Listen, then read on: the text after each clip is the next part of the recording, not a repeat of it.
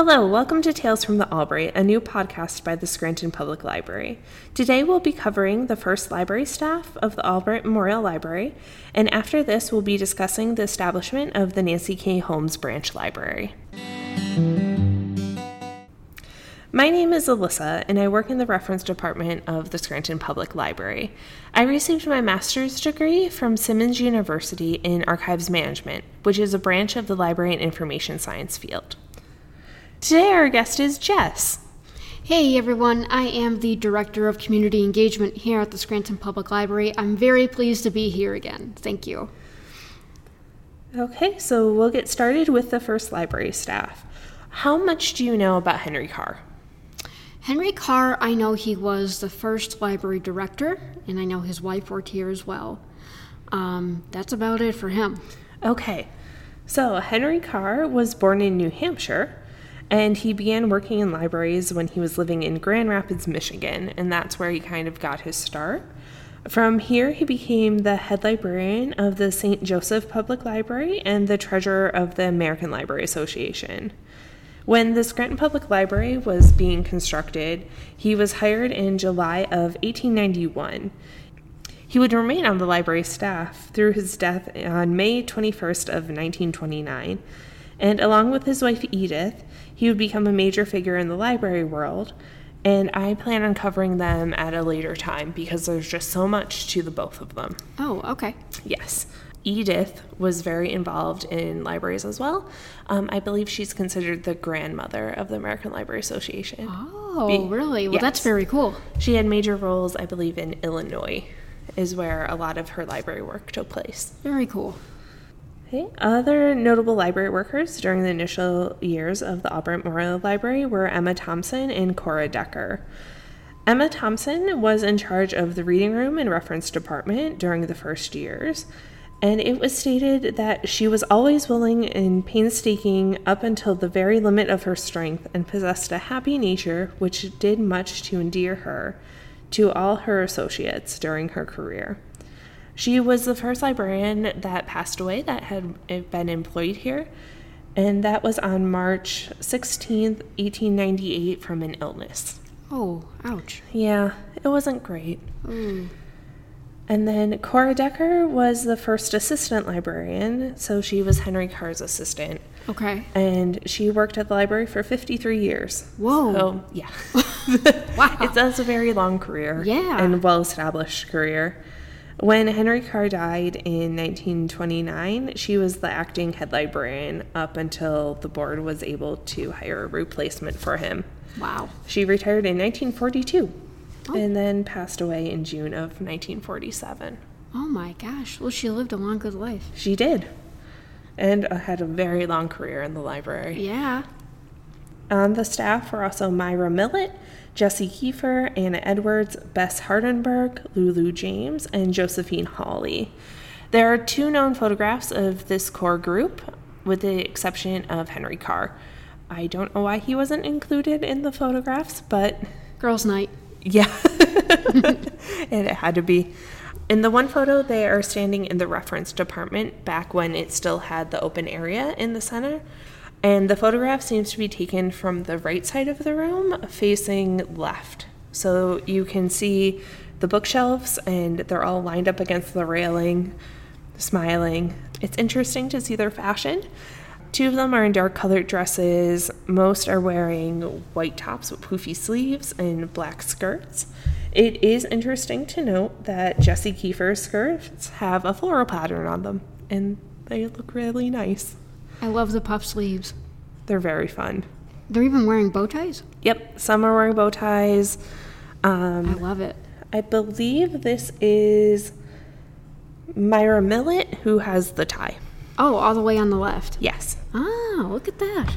Uh, the second photograph is them sitting in, at a desk in the reference department with like books and pens and then you can actually see the door that goes up to our third floor storage area with local history collection. You mm-hmm. can see that in the background of the photo. Oh, that is amazing. And then the banister that went around the open area in the center of the reference department that can now be seen on hanging on the wall. Mm-hmm. Um, you can see that as it was originally installed on there too.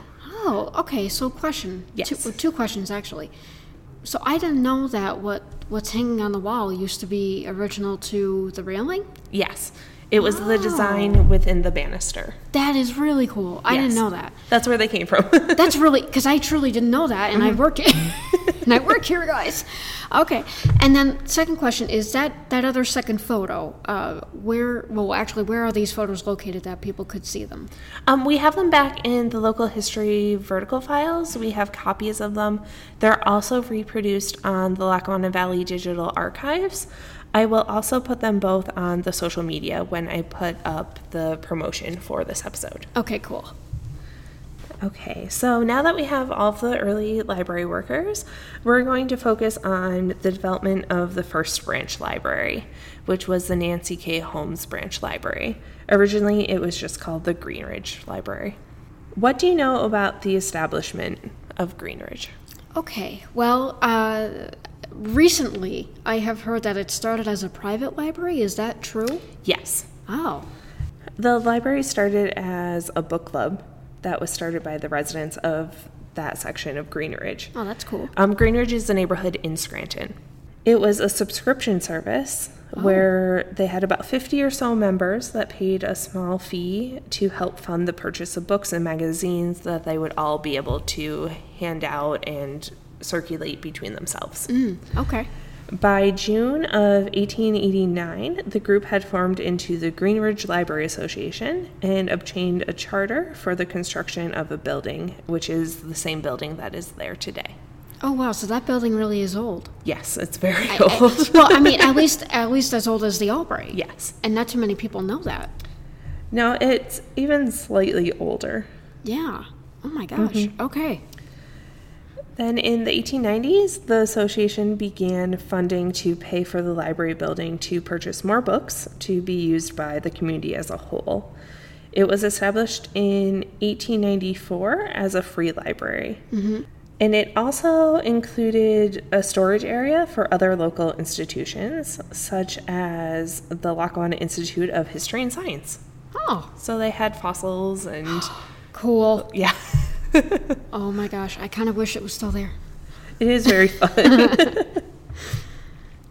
the main issue that the Greenridge Library Association had were finances. Mm-hmm.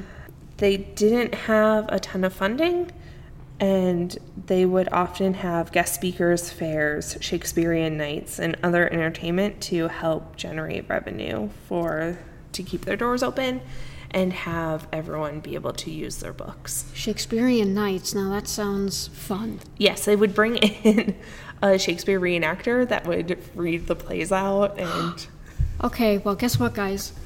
This is going on our list to bring back. I want this. a notable event during this time included a lecture by Ezra Ripple, who was the mayor of Scranton between 1886 and 1890. Oh. He spoke on his experiences at Andersonville Prison. Do you know anything about Andersonville Prison? No, but what did he do at Andersonville Prison? During the Civil War, Ezra Ripple fought for the Union Army, and Andersonville was a Confederate Army prisoner of war camp that was located in Georgia. The first prisoners were moved there in February of 1864, and by June, the population had risen to 26,000 prisoners. Whoa. Yeah, it wasn't good. That it wasn't designed to hold that many at all. Oh my gosh. So the structure of the camp, it had walls around the outside and a river that flowed through it. This led to a high mortality rate and mass suffering because there wasn't enough food, clothing, shelter, water, and the prisoners themselves would fight over access to the water, which was often putrid because all of the waste and runoff would just go right into it. But it was one of their only sources. it oh, was not wow. a good time. So all. so he survived this, Yes. and then he came to the library to talk about it. Yes. Oh my gosh. Yes, he survived this, became mayor of Scranton, and then talked about it. Do you want to guess how he escaped? It's kind of an out there. Oh boy, I'm not too creative. I mean, I should be, but um, I'm just gonna say he made a distraction so that he could leave. In a way. So he was a violinist. So he could play the violin. Okay, well, he just went up a couple notches in my book. So he was actually allowed to go outside of Andersonville prison to provide entertainment for troops in the uh-huh. Confederate Army. And when he was outside, he just left one day. And that's how he escaped from Andersonville prison. so the lesson here, folks, is play the violin. Learn how to play. And it might help you in the long help. run. That's really cool, though. Yeah. So that definitely had to draw a lot of people. And what they would do is for any event, they would set up a donation box in the Yeah. front of the building where people could drop in coins or bills, whatever they wanted to donate to help support the programs. By 1898, the library attracted the attention of Henry Carr and the Albright Memorial Library. Emma Thompson, who I had discussed earlier in this episode mm-hmm. when I talked about the first library staff, became involved heavily in the Greenridge Library when it became a delivery station for the public library where books can be obtained in the same manner as Albright. So it wasn't a branch library yet, but it did have some of the same features that we recognize today. So you could take out books there, return them, but it wasn't technically part of the Scranton Public Library as of yet. Yet. So, despite all of these efforts to keep the library funded and going, it fell into a financial crisis again. E.B. Sturges, who was the sole funder of the library for the year of 1899, decided not to continue putting all of his finances to the library because he was the only person that was Yeah. keeping it afloat at this point and the only person putting money towards it. Okay. In the summer of 1900 and 1901, the library would shut its doors from May 1st and reopen on November 1st. Within that time frame, they would often have a spree of fundraising events such as ice cream socials to try and gain funds to reopen the building. It was very unsteady, and the location eventually began being used as an overflow for number 28 school instead of as a library. Oh, so it got in, taken over by the school system. Yeah. And then in 1912, the Greenridge Library Association began talks to sell the library and its grounds to the city under the condition that it would remain a library. The goal and their main aim was that it would become a part of the Scranton Public Library, which happened. On October 20th of 1914, the Greenridge Library was finally incorporated as a branch library of the Scranton Public Library and has remained so ever since. That's really cool. So October 20th. Yep. We're having a birthday party, guys. We should. Anniversary party. And the last thing I want to discuss was how its name got changed to the Nancy K. Holmes branch. So, do you know detail about this? I don't know a lot of details. Okay. I know that Nancy K. Holmes was a resident of that area, um, and she did a lot of work for the community, uh, and beloved um, by everyone who knew her. Uh, obviously, left a, a huge lasting legacy behind, but I don't know specifics about her. So, Nancy K. Holmes was a teacher at Scranton High School and co founded the Greenridge Neighborhood Association. She also was a member of City Council for a time. Okay. Because she was an avid reader, after her death, her family wanted to honor her, so they contacted the library board and it was approved and officially renamed Nancy K. Holmes Library mm-hmm. on July 30th of 2010. Okay.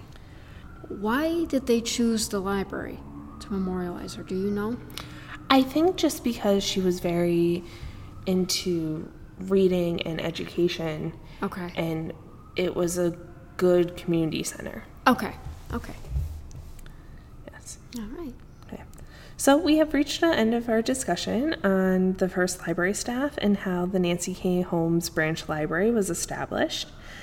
Next week, we'll be covering the establishment of the Lackawanna County Children's Library, which is next door to the Albright Memorial Library, and the establishment of Library Express Bookstore, which is located in the marketplace at Steamtown. Very cool stuff. Yes. Well, thank you for being on again. Thank you for having me. This Yeah. was cool. I, I have to say, uh, I every time I come on here, I learn a lot more than I knew before. I try my best. No, you really Yes. do. You do a lot of good work, and it's a lot of research. So Yes. thank you. If you have any questions, comments, suggestions, or anything at all, please email me at aloney at albright.org. That is A L O N E Y at albright.org. Or call the library at 570 348 3000. Thank you.